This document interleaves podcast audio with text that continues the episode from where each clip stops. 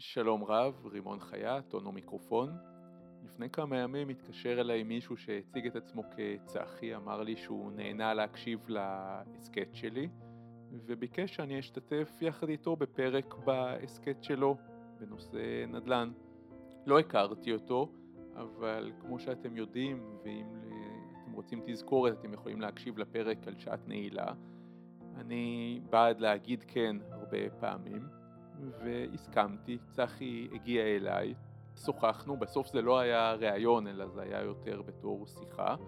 אני מאוד נהניתי, דיברנו על uh, סיכונים, סיכויים, סיכונים לעומת סיכויים וסיכונים שמופרכים לחלוטין, שלצערי הם uh, נפוצים בתקופה האחרונה. דיברנו גם על משפחה ועל כל מיני דברים נוספים ואני חושב שיצא מאוד מעניין. אז לאחר הקדימון של צחי אתם מוזמנים להקשיב. ברוכים הבאים לערוץ הפודקאסט נדל"ן בשידור של צחי קבטינסקי ונדל"ן בקלות, המומחים בבניית פנסיה עצמית המבוססת השקעות נדל"ן. ערוץ הפודקאסט עוסק בנושאי השקעה שונים ובנושאים אקטואליים בנדל"ן בישראל. האזנה נעימה. ברוכים הבאים לפודקאסט משותף של הון ומיקרופון ושל נדל"ן בשידור. את הפודקאסט הזה, אני, אה, אני, ארשה לעצמי להגיד שאני יזמתי. אה, אני, כמו שאתם יודעים, נוסע הרבה בדרכים, ובאחת הנסיעות שלי מירושלים לטירת הכרמל וחזרה, במקרה, באמת במקרה, אבל אתה יודע שאין מקרים, אה, התחלתי לשמוע פודקאסט שלך, ותכף אני אספר מי יושב מולי, ו... החלטתי שאני שומע את הפודקאסטים ברצף, את כל הערוץ. ובמהלך הפודקאסט, רימון חייט ואני צחי קבטינסקי, היה גם פודקאסט אחד שלא היה קשור. היה פודקאסט אחד שלא היה קשור. וברגע ששמעתי אותו, הרמתי טלפון. וזה היה הקראת מגילת העצמאות.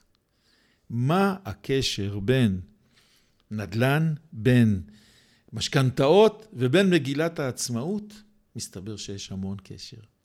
אבל הבנתי שאני יושב, מעבר לכל מה שכבר הקשבתי והיה לי מרתק, שאני יושב מול אדם מאוד מאוד מעניין, ורימון חייט, תודה שהזמנת אותי לפתח תקווה פה אליך.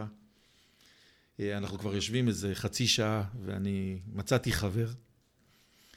ואני ככה, אני אגיד בשתי מילים על עצמי, ואז אתה, בגלל שאנחנו בעצם זה פודקאסט משותף, אני מלווה משקיעים, אני בונה לאנשים פנסיה עצמית אה, מבוססת השקעות נדל"ן, יש לי את ערוץ הפודקאסט נדל"ן בשידור, יש לי ערוץ זום, שעוד מעט נדבר עליו, שכל יום ראשון מתנהל, וכבר יש לי שם 61 מפגשים בשבוע הבא. אה, ואנחנו מדברים שם על נדל"ן והכל במטרה, ואני חושב שזה מה שחיבר בינינו. זה לא רק הפרנסה, זה לעזור לאנשים, לבנות לאנשים את החיים, אה, וזה מה שאני עושה.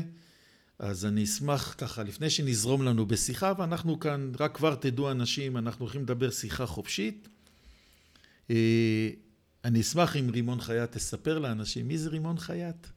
אז uh, תודה רבה, צחי, כיף לארח אותך כאן.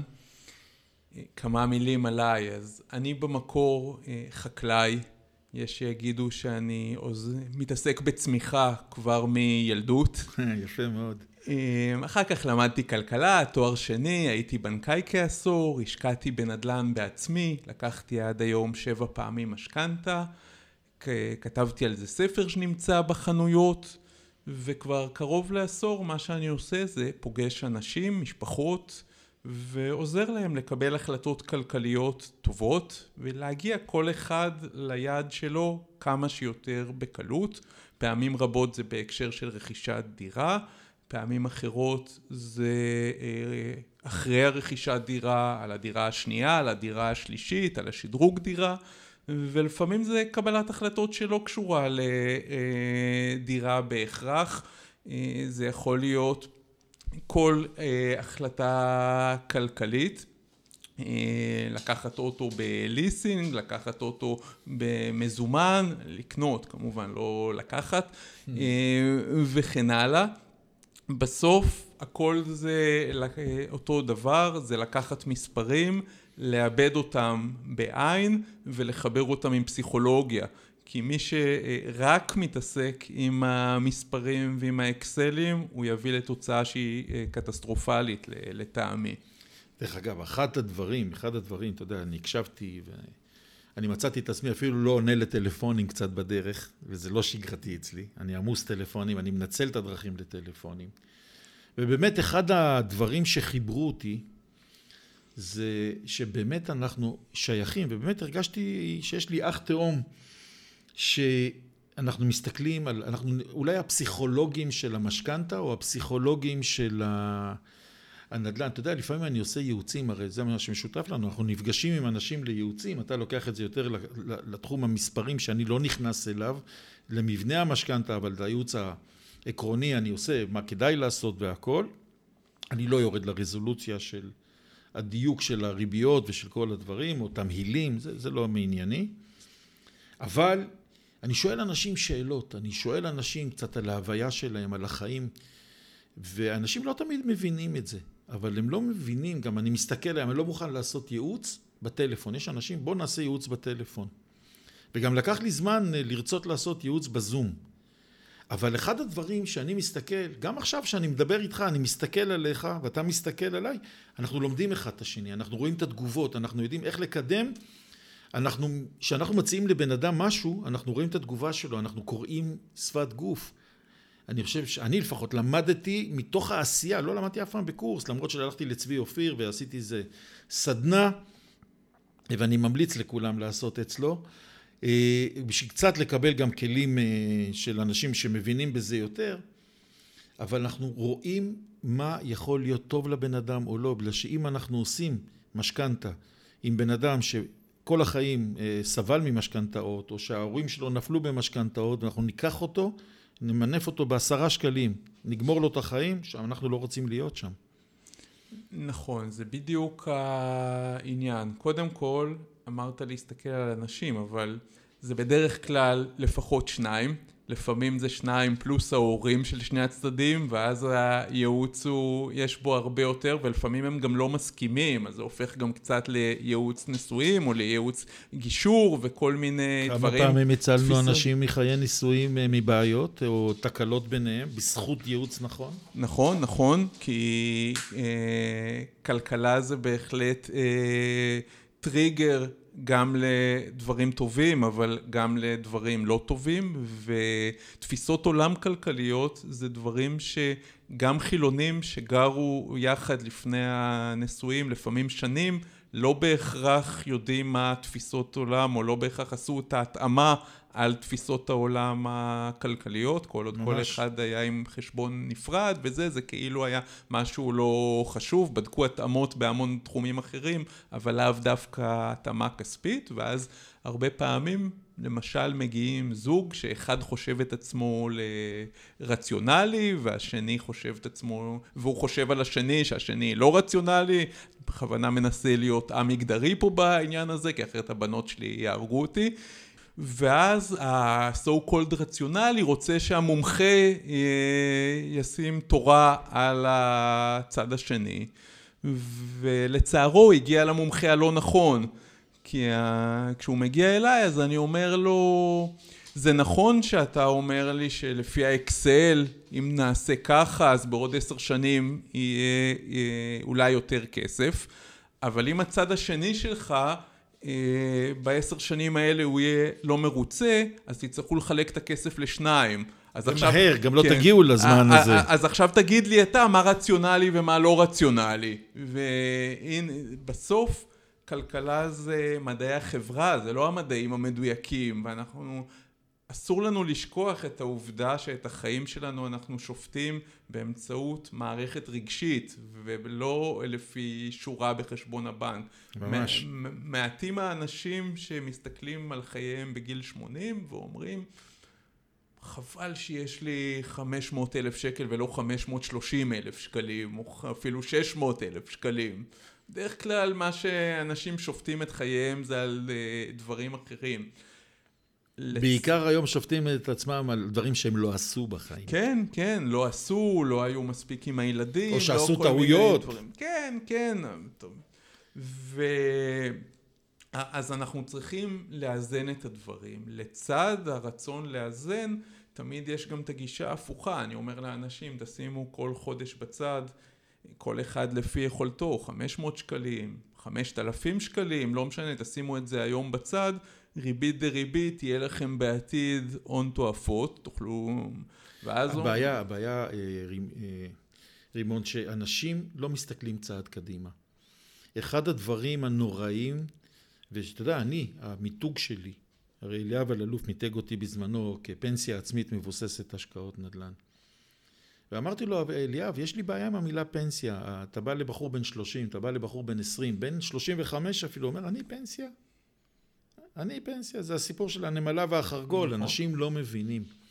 והם לא מבינים האנשים שהם שמים בסוף, אתה יודע מה, יש את, השיאים, יש כאלה שהם, מתי הם מבינים? הם אוספים אה, שקלים, והם שמים את זה באיזה כלי כזה בבית. ופתאום אה, הם יום אחד שופכים את הכלי ונהיה להם שם 2,000 שקל, 3,000, 5,000. לי יש באוטו זרוק ארנק של כסף קטן. אני כל פעם פורט אה, כמה מאות שקלים אה, בחנויות שאני נכנס ואני רואה שאין להם, אני בא לשלם ואני רואה שאין להם כסף קטן. אנשים לא מבינים שפרוטה לפרוטה זה מאה. אנשים לא רואים, לא מבינים שהם צריכים לבנות את העתיד, לראות צעד אחד קדימה, וזה הזמן. זה הזמן, וחיים את ההיום. בייחוד הצעירים שהיום קצת אה, פראי אדם ורוצים וחושבים שהיציאות והכל, אבל אני רוצה לח- לחזור אל משהו שאתה אמרת קודם בנושא של זוגיות, שזה דבר חשוב. השיא שלי בזו, בנושא כזה, זה שממש לאחרונה פונה אליי מישהי ואומרת לי, אתה חייב לשבת עם בעלי, אני לא יודעת מה הוא עושה. אני לא יודעת, הוא הולך לקנות, לא יודעת איך הוא מממן, לא יודעת איך הוא הכל. ופניתי אליו, ואמרתי לו, דבר ראשון, שמע, אתה לא יכול להסתיר את זה מאשתך. אתה לא יכול, לא, אנחנו, היא, היא, היא בחרה לא להיות, אין דבר כזה. אין דבר כזה. אה, נכון, אנחנו לא מטיפי נישואים, ואנחנו, עוד פעם, לא מכיר אותך, אנחנו סך הכל פיזית מכירים אה, חצי שעה, שעה, אבל אני בא ממקום של זוגיות, שזה הלב של החיים שלי. נכון, אה, אשתי לא יורדת לדקויות של המספר בחשבון והכל, אבל יש בינינו פתיחות ונאמנות ואמינות ואין אין זולתה, ו- וכל כל מי ששומע את הפודקאסטים יודע שאני עפר לרגליה. אבל חייבים לעשות את זה בהרמוניה, חייבים לעשות את זה בשיתוף ולבנות, בגלל שאמרת פה דבר חשוב, אם יהיה משהו שלא יתאים בסוף, אז הכסף יתחלק. ו- והדברים האלה מאוד חשובים, ואני חושב ששנינו מקפידים על הזוגיות של אנשים, זאת אומרת, שהם באים לעשות את זה ביחד. נכון מאוד. אתה צריך תמיד כשאתה מייעץ, אתה יודע, זה, זה חלק מההבדל בין אה, ייעוץ בבנק למעשה, ואני חושב, אם נכליל מאוד, לבין אה, ייעוץ פרטי. מטבע הדברים, כשאתה הולך לייעוץ חינמי כזה או אחר, לא משנה בבנק או בכל מקום, אותו אדם שאתה נפגש איתו, הוא מנסה לקצר את הפגישה. יש לו פחות משאבים להקדיש, אם הוא לא יתחייב, נגיד, שהוא יושב איתך שעתיים, או שהוא לא מקצה שעתיים והוא תמחר את לא, זה. גם יש לו יעדים. כן, הוא צריך כן. לשבת ולהשיג יעדים כלכליים. ו... ואותו אדם, הוא, הוא רואה את זה כשירות טוב כשהוא מגשים את מה שאתה אומר. אתה אומר, אני יכול לשלם 5,000 שקלים, אז הוא יבנה משכנתה שבה משלמים 5,000 שקלים, וזה כאילו השירות הטוב. הנה, אני הלקוח, הלקוח תמיד צודק, אז עשיתי את מה שהלקוח ביקש. אני חושב שזה שירות שהוא גרוע.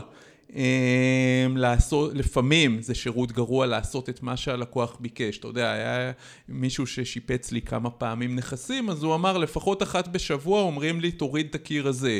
אני אומר לאנשים, אבל יש פה עמוד, אני לא יכול להוריד, אומרים לו, אבל אני הלקוח. אומר, אתה הלקוח, אז תמצא מישהו שמוכן שיתמוטט בגללו בניין קומות. אני לא האיש המתאים לזה. ו- וזה בדיוק העניין, כי אם מישהו אומר, אני בלי בעיה משלם 5,000 שקלים בחודש, אבל היום הוא גר אצל ההורים ולא חוסך שקל, אז יועץ טוב יגיד לו, הדירה הזאת היא לא, לא בשבילך, אתה לא יכול מה, אה, אתה- לשלם אתה אומר משכנתה. עכשיו אצל, גר אצל ההורים, אנשים לפעמים שוכחים, הם נגיד זוגות צעירים, אוטוטו יש להם ילד. ואתה יודע, לפעמים אנשים, זה נשמע חטטנות, שאני שואל זוגות שאני יושב מולם בייעוץ, אני אומר להם, תשמעו, אני נכנס כאן רגע לפרטיות, אבל יש רעיון לילד, לפעמים, אתה יודע, לפעמים זה לא נעים, אולי יש בעיות, אבל אני אומר להם, אני חייב לדעת את זה, בגלל שגם אם נשאר להם עודף הכנסה של 3,000, 4,000 שקל, עוד מעט חיתולים, עוד מעט מטרנות, עוד מעט אה, כל מיני דברים, מטפלת, אה, צריכים לדעת אה, מה לעשות. זאת אומרת, אנשים לא לוקחים את הדברים האלה בחשבון. נכון, אז באופן כללי, אנחנו לא נועדנו כדי לחשוב על העתיד. אנחנו נועדנו כדי ש... לגדל את הילדים עד שהם יהיו פוריים ואז להתפוגג מהעולם. זה מה שהאבולוציה בנתה לנו. גיל 30-40 היינו אמורים להיעלם. זאת אומרת, האדם עשרות אלפי או מאות אלפי שנים מתפתח, תוך מחשבה על החורף הקרוב, על הארוחה הקרובה. עד לפני מאה שנה המון אנשים מתו מרעב, זאת אומרת, המחשבה הייתה כל הזמן על איך להשיג את הארוחה הבאה, את ה-1500 קלוריות ביום. היום אנחנו נלחמים כדי להיות בפחות אולי, אבל אז זה היה המלחמה היומיומית. מה זה לחשוב על 30 שנה קדימה? המוח שלנו בכלל לא בנוי בשביל הדבר הזה, אנחנו צריכים כל הזמן להתאמן, וחלק מהעניין של אימון זה באמצעות באמת מומחה. אבל גם חלק מהמחשבה זה מחר, אתה יודע, העולם שלנו, אנשים אומרים, מחר באמת, הנה, יכול לקרות לנו השואה, יכול לקרות לנו איזה משהו, מחר אנחנו עלולים להידרס, מחר קורונה, אז בואו נהנה היום שלא נפספס את המחר ונתחרט עליו. אני לא אומר לאנשים אל תהנו היום, אני לא אומר לאנשים אל תקנו את מה שאתם צריכים. אבל אתה יודע, אנחנו, אחד הדברים שדיברנו עליהם אה, לפני זה, שדיברנו על סגפנות, ואנחנו לא חייבים ללכת לסגפנות, כמו שאתה הגדרת את זה, אבל לפעמים, אתה יודע, עכשיו יש לי בחור בן 23, שקניתי לו דירה, ושישבתי איתו בייעוץ, אבו דניאל, זה פודקאסט מאוד מעניין. אה, וכשישבתי איתו בייעוץ היה כתוב לו באקסל שהוא בנה לעצמו, היה כתוב אה, קעקועים, היה כתוב כל מיני דברים. והיה לו סכום לא מספיק אה, גדול, אבל הוא היה יכול לבנות לעצמו דרך. והוא עשה ויתורים. הוא עשה ויתורים בגלל שהוא חשב על העתיד. אז הוא באמת הלך לקיצוניות. הוא גר אצל האבא שלו, הוא ויתר על הקעקועים, הוא ויתר על איזו הכשרה שהייתה מיותרת, שכרגע לא תורמת לו, אבל בזכות זה הצלחנו גם לקחת הלוואה נוספת אה, כדי לבנות את ההון העצמי ולקנות נכס, ועם 100 אלף שקל, 100 ו...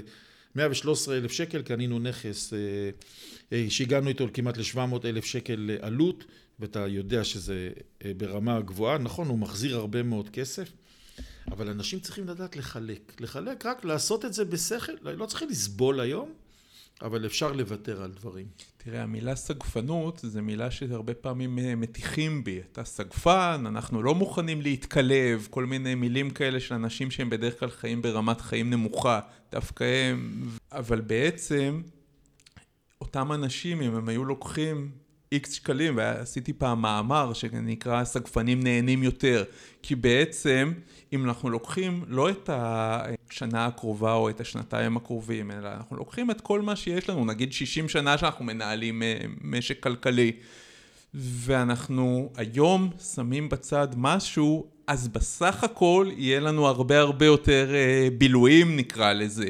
אז אפשר להגיד, אולי כשאני יותר מבוגר, הבילויים הם פחות חשובים, אבל זה בולשיט. מי ששומר על עצמו אז בגיל 60 יכול לטייל בהודו, ובגיל 50 יכול לטייל בהודו, ויכול לטייל יחד עם הילדים, וזה אולי אפילו יותר משמעותי מטיול בגיל 20, הכל יכול להיות. ודבר נוסף, גם מה ההגדרה של סגפנות, זה לא שאני אומר לאנשים אה, אל תהיו אף פעם במסעדה כמו כשאני הייתי ילד ופעם ראשונה במסעדה הייתי באיזה גיל 20 ומשהו.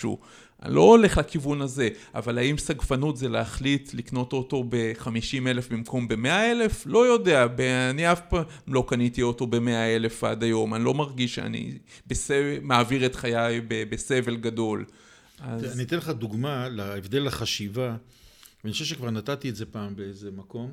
קרה לי יום אחד אה, בחור, אני לימדתי במכללה, וקרא לי איש, אחד היועצים שם, אמר, תשמע, אני לא גומר את החודש. בחור בן עשרים ומשהו.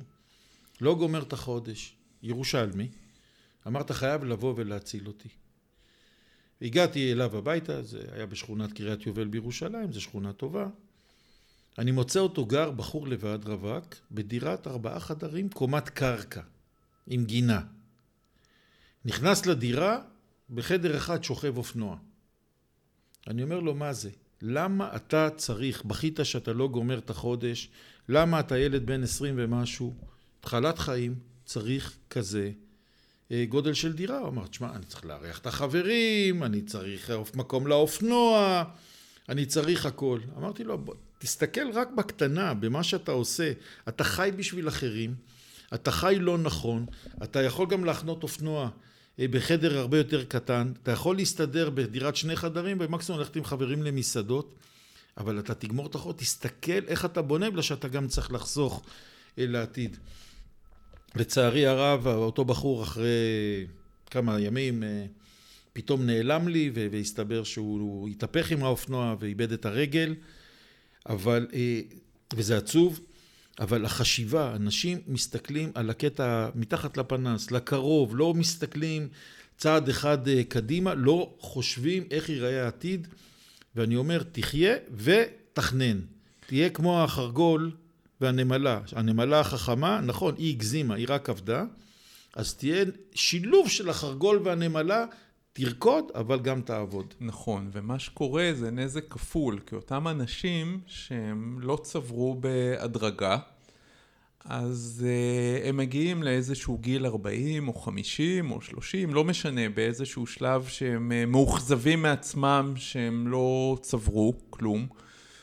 ואז הם אומרים מה נעשה, כי בכל זאת אנחנו רוצים שיהיה לנו, אבל לא צברנו. ואז הם הופכים להיות לקורבן האידיאלי לכל הקסמים למיניהם. אז נקנה קרקע חקלאית, אז נקנה בבתומי, אז נקנה שם, אז נקנה בכל מיני הבטחות כאלה של כסף מהיר. בחלומות. ב- כן, ואז הם אוכלים אותה לגמרי. זאת אומרת, אם עד עכשיו הם היו רק בלא לצבור, עכשיו הם מתחילים לסגת לגמרי לעולם הדמיון. אתה יודע, תמיד כשאני מספר את זה, אז אומרים לי, כן, אבל יש הרבה שגם הרוויחו ככה. עכשיו, יכול להיות, אבל זה ממש לא מעניין, כי גם בלוטו יש המון שהרוויחו. השאלה איזה אחוז מאלה שניסו הרוויחו, לא איזה אחוז, אתה יודע, ו- וזה לא מעניין שיש סבא של חבר שקנה ב- בהוד השרון שטח, והיום הוא מיליונר בגלל השטח הזה, או אה, הסיפור כן, על ה... כן, אבל הוא לא קנה, הוא לא קנה זכות ליחידה של 160 כן, מטר. כן, אתה יודע, זה, זה בדיוק, זה... צריך לחשוב. יש סיפור, שוב, מה, מאשתי, שלפני הרבה שנים, אזור קום המדינה פחות או יותר, הציעו לגזבר של רמת השרון, לא היה כסף לתת לו משכורת, הציעו לתת לו מגרש, אז הוא אמר לא. כי הוא לא האמין, בסדר, אז מה, ואם הוא היה מקבל מגרש, אז כעבור עשר שנים שהמגרש היה עולה פי עשר, הוא בהכרח היה משאיר אותו, זה כמו עם האלה עם הביטקוין, אתה יודע, שנכון, אם הייתי קונה בעשרה סנט, היום היה הייתי במאה, כשזה היה עשרה סנט, הייתי קונה במאה דולר, הייתי מולטי מיליונר, אבל לא הייתי באמת מולטי מיליונר, כי זה היה, מעשרה סנט זה היה עולה למאה דולר, אז הייתי צריך להיות אידיוט לא למכור אחרי שזה עלה פי אלף. נכון. אז כנראה שזה היה, וזה לא אומר כלום. על השאלה אם מישהו היום קונה ב-50 אלף, האם הוא יהיה בעתיד מיליונר. יש לזה אפס uh, קשר בין הדברים. אבל... אם הלכת כבר לאישה, אז יש את אחד הדברים שאנשים, אה, אני נתקל בזה ונתקלתי בזה דווקא שבוע שעבר. מספר לי, אה, מספר לי מישהו שאני מייעץ לו, שהוא רצה להשקיע ואבא שלו אמר לו שזה דבר לא טוב לקנות נדל"ן, בגלל שזה בדיוק יקר, זה בדיוק, זה משלב את שני הדברים שאמרת גם על משפחה וגם שכאילו מה אתה קונה, זה כבר הגיע לרוויה, לא יעלה יותר והוא לא קנה אה, נדל"ן ועכשיו הוא רוצה לקחת את עצמו בידיים, אתה יודע שהוא הפסיד אה, אבל הוא רוצה להתקדם קדימה. זאת אומרת, אחד הדברים ש... יש בעיה לאנשים, זה העצות שהולכים לכל מיני אנשים ש, שלא תמיד יודעים לתת את העצות האלה. אם תסתכל על הספר שלי, על הגב שלו, אחד הסעיפים זה למה אסור להתייעץ עם בני משפחה וחברים. וההרחבה של הדבר הזה, זה גם לא עם, אה, אנשים אומרים, בני משפחה, חברים, והיום גם עם הרשת. אני אשאל בפייסבוק, ואז אני אקבל הרבה הרבה תשובות, ואני אדע לברור את התשובות הטובות, וככה אני אתקדם. רק יש שאלה, מה זה התשובה הטובה? כן, לא, בסדר, אז, אז uh, יש איזושהי תפיסה שאם אני מקבל המון המון דעות, אז הממוצע יהיה איפשהו הטוב, חוכמת המון וזה. אבל uh, זה קשקוש מוחלט. אני איתך. ובני משפחה וחברים זה מקור גרוע כמעט תמיד למענה לשאלות שלנו, כי למעשה, מה זה, נגיד אני אשאל משהו כלכלי את אבא שלי. אבא שלי בסביבה שלי כבר 50 שנה, ככה אפשר לדעת בין כמה אני. צעיר. כן, כן, אשתי אומרת שאני כמו תינוק, בסדר. 50 שנה אני מקבל ממנו את כל הערכים שלו, ואני היום תוצר של הערכים האלו. כלומר למעשה כבר פיתחתי לי איזושהי תפיסת עולם שהיא די דומה פעמים רבות לאלה של אבא שלי ואז אני בא לשאול אותו ולמעשה אני מדבר עם המראה, אני לא מקבל שום דבר שהוא חדש אני מקבל תשובות שהן תואמות את השריטות שהוא חווה בג... בשנות ה-70 או בשנות ה-80 שלאו דווקא רלוונטיות היום. ואז אני שומע מהאנשים אני לא משקיע בבורסה כי אבא שלי בשנת 80 הפסיד המון כסף. מה זה רלוונטי מה קרה לאבא שלך בשנת 80? אתה בדקת מה הוא, כמה ספרים הוא קרא לפני שהוא נכנס לבורסה כדי לדעת מה, אם התוצאות שלו משקפות את הידע שלו, אתה בדקת איזה טכנולוגיה הייתה לו בנושא משכנתאות כדי, כשהוא אומר לך משהו, לדעת אם זה שווה משהו. למעשה אתה קיבלת אה, דעות של מישהו שיכול להיות שזה בכלל לא התחום שלו. הדבר היחידי שאתה בטוח לגבי אבא שלך זה שהוא בעדך. אבל בתוך זה שהוא בעדך אתה יודע אם הוא יגיד לך לאכול ירקות ופירות יש מוסכמה שזה באמת טוב אבל כל דבר שהוא כלכלי יש דעות לכאן ולכאן וממילא אתה שואל מישהו שכנראה אתה חושב כמוהו לא קיבלת שום הפריה.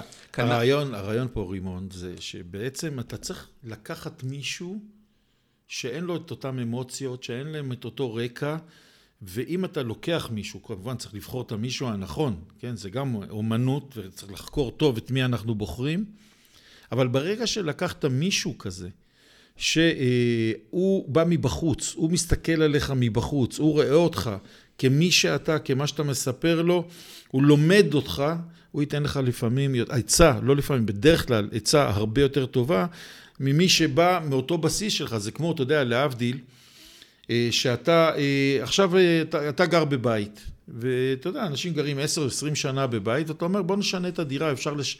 להזיז קירות או להזיז דברים. ואותו בן אדם שגר בבית לא מסוגל להזיז, בגלל שהוא חי ככה, הוא ככה רגיל לבית. ומישהו שנכנס לחמש שניות, בסך הכל היה שם חמש שניות, והוא מנוסה, או שהוא לא מנסה, או שיש לו את אותו ניסיון, אבל הוא לא קשור לבית, פתאום הוא רואה חצי קירות נופלים, ואיך אתה עושה שינוי, בגלל שהוא לא חי בתוך הקונספט, זה גם, אני רואה את זה בחקרי שוק ואני רואה את זה. עוד מקום שנתקלתי בעצה, אני הרי בניתי, אה, בעבר בניתי כמה פרויקטים, אחד מהם עשיתי כחברה יזמית, אה, בניתי במבשרת שמונה קוטג'ים, ולאחד הקוטג'ים הגיע מישהו בכיר אה, עם אחיו, עם אחיו כיועץ, אחיו היה קצין בבינוי של צה"ל, סגן אלוף. ואתה יודע, צריך גם חלק מייעוץ או מעצה, זה להראות שהוא נותן עצה, צריך להצדיק. והוא התחיל להעיר לו הערות על ה... על הדירות שבנינו, כאשר אני אומר לך שבניתי ברמה מאוד גבוהה. ואז באיזשהו שלב עצרתי את השיחה, ואמרתי לבחור, תשמע, אני לא רוצה למכור לך. אתה רוצה לקנות, יש לך כאן יועץ שאומר לך שהנכס לא טוב, אני לא רוצה למכור לך. אמרתי לו, אני יודע אבל שהנכס טוב. אם אתה רוצה לקנות ממני, תבוא בלי היועץ. אם אתה לא רוצה לקנות ואתה חושב שמה שהוא אומר זה נכון, אני, אני, אני לא מתווכח, כן? אני יודע יש לי דוחות הנדסיים, אני יודע איך בניתי את זה, אני ניהלתי את הפרויקט. ובאמת, הגיע אותו בן אדם וקנה את הפרויקט, והוא גר שם כבר הרבה מאוד שנים, והוא מרוצה מאוד.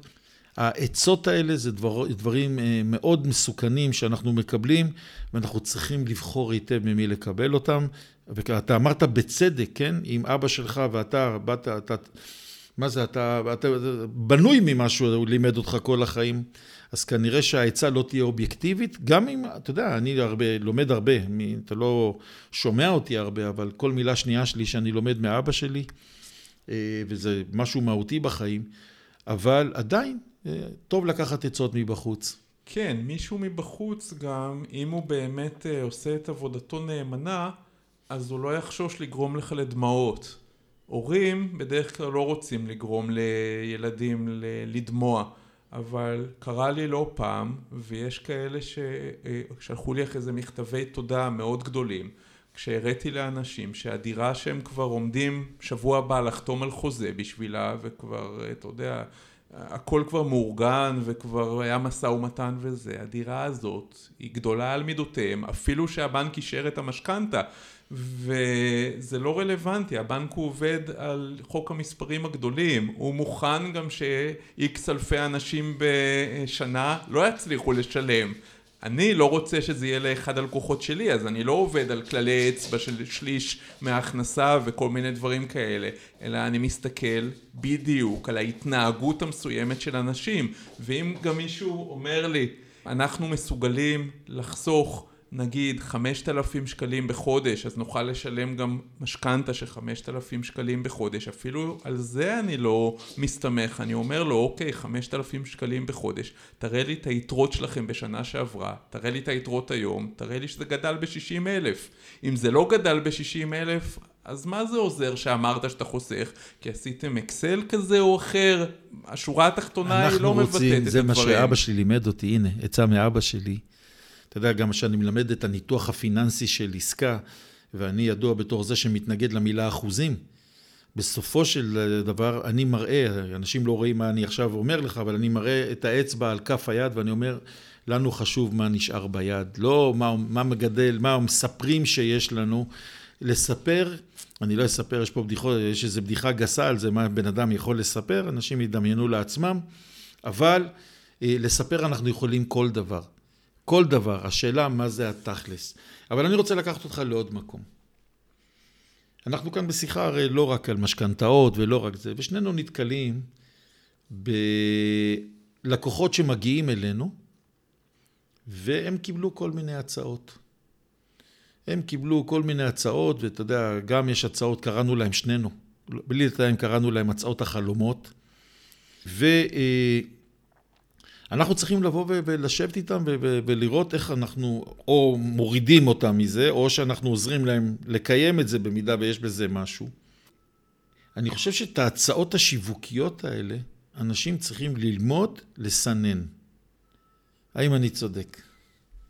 כן, לסנן היא מסננת שבערך 99% מורידה פעמים רבות, זאת אומרת, אתה יודע, היום יש הצעות שהן מפה ועד, אה, אני לא יודע לאן, מכל הסוגים והמינים, דרך האינטרנט. אולי תיתן להם איזה שתי דוגמאות ככה.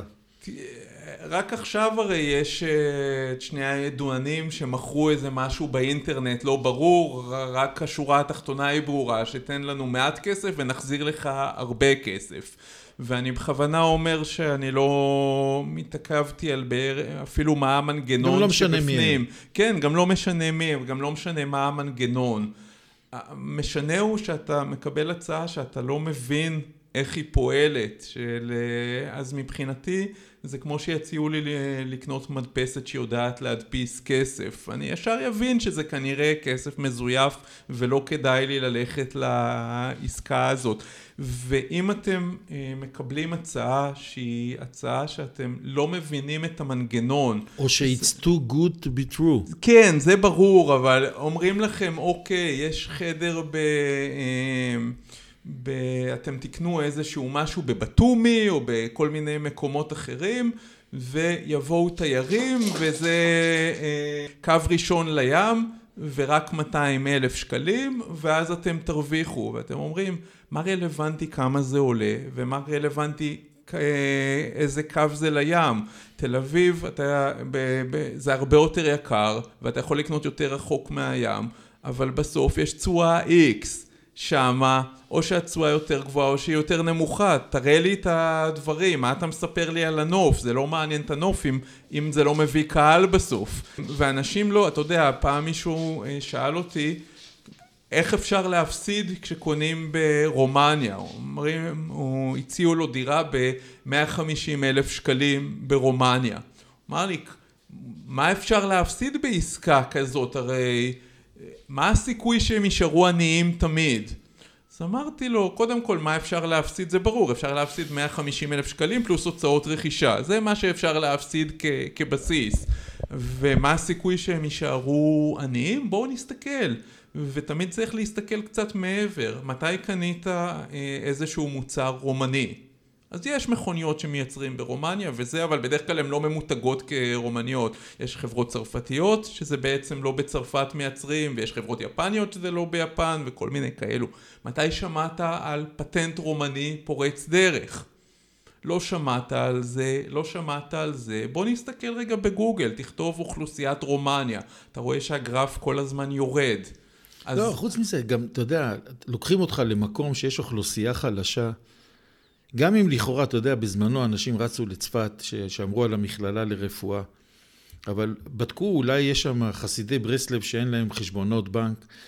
לקנות זול זה לא חוכמה גדולה. אתה יודע, לפעמים אתה צריך להחזיק את זה, לפעמים בזול הזה אתה מחזיק אנשים ברמה סוציו-אקונומית מאוד נמוכה, כאלה שאין להם צ'קים בשביל לתת לך, אה, בשביל לתת לך בטוחות, ואנחנו לא מוותרים על צ'קים.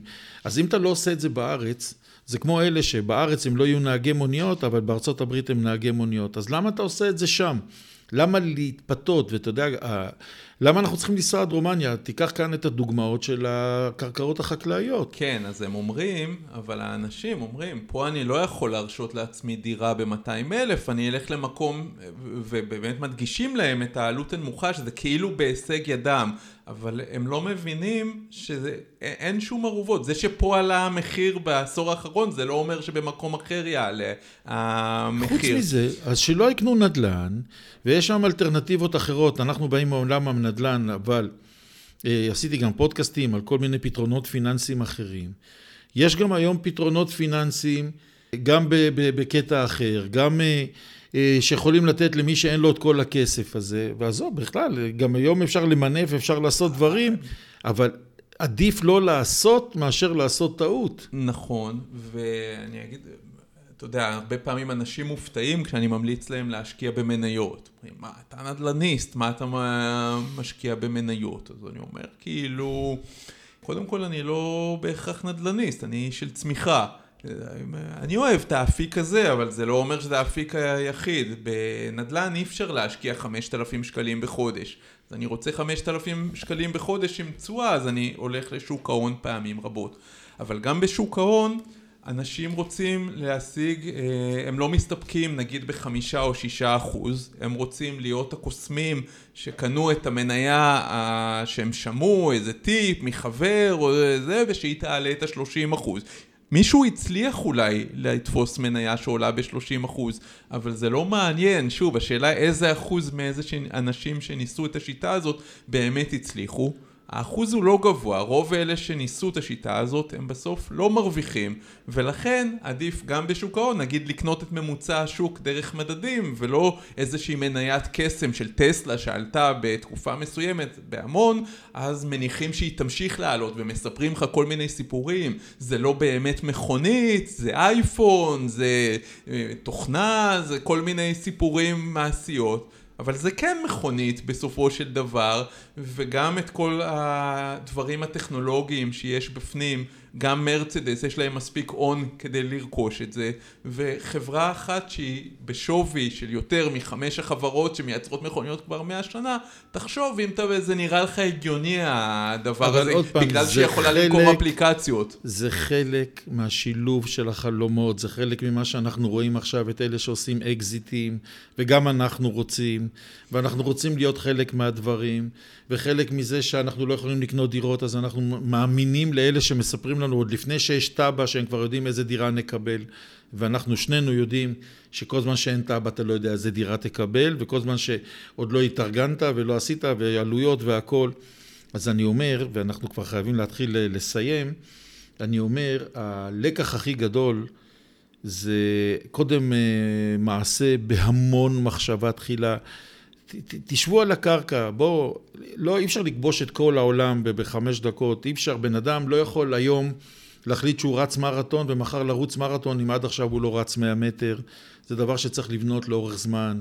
אה, גם אה, יש את הצמחים האלה שמגדלים קודם קילומטר של, אה, של, של שורש ורק אחר כך צומחים.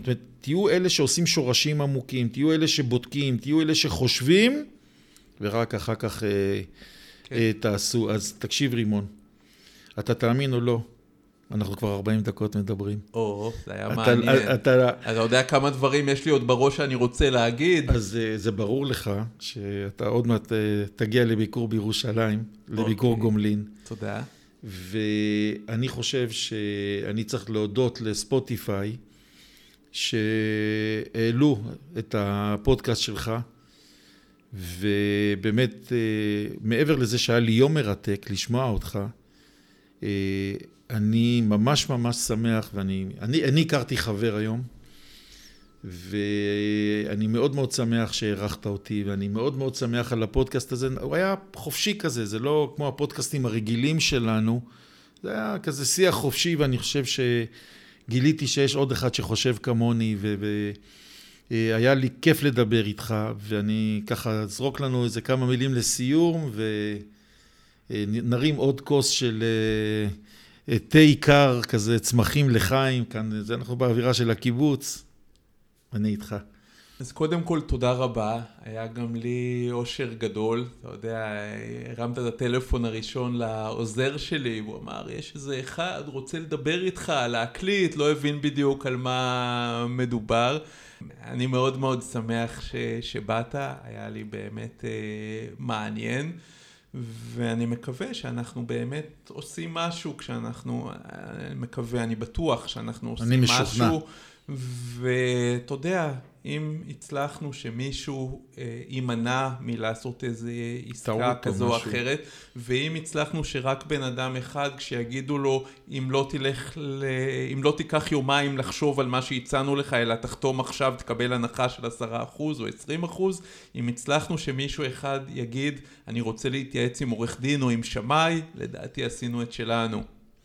אז יופי, אז אני גם, אה, הנה, אני מספר לכולם שאני קיבלתי פה את הספר משכנתה יעילה, אז אני אמנם קיבלתי אותו מתנה, ותכף הוא גם אה, יכתוב לי הקדשה, אבל uh, אני הולך לקרוא את זה, ואני ממליץ לכם גם, כמו שהוא אמר, זה מופיע בחנויות ותקנו את זה, וזה לא הוא פרסם, זה אני פרסמתי, למרות שהוא לא ביקש. אז רימון חייט, היה לי לעונג רב, תודה לחבר'ה בחוץ שלא הפריעו לנו עכשיו עם ה... כבישים, אני מקווה שיהיה לי איך לצאת מפה, אם חפרו לך את הכניסה. כן, אז אה, צחי, ו... צחי קבטינסקי, אני מקווה שאמרתי כשורה. הצלחת. פח, פחדתי מהניסיון, אה, לא עשינו חזרות להקלטה, אז תודה רבה לך. ואני מאוד ממליץ לכל מי שהקשיב לזה, לפרק הזה אה, בהסכת שלי, לחפש גם את ההסכת של צחי. אה, נדל"ן, נדל"ן בשידור. נדל"ן בשידור. והון נדל"ן, הון... הון ומיקרופון. הון ומיקרופון, יופי. שלום ולהתראות לכולם, וניפגש בפרקים הבאים.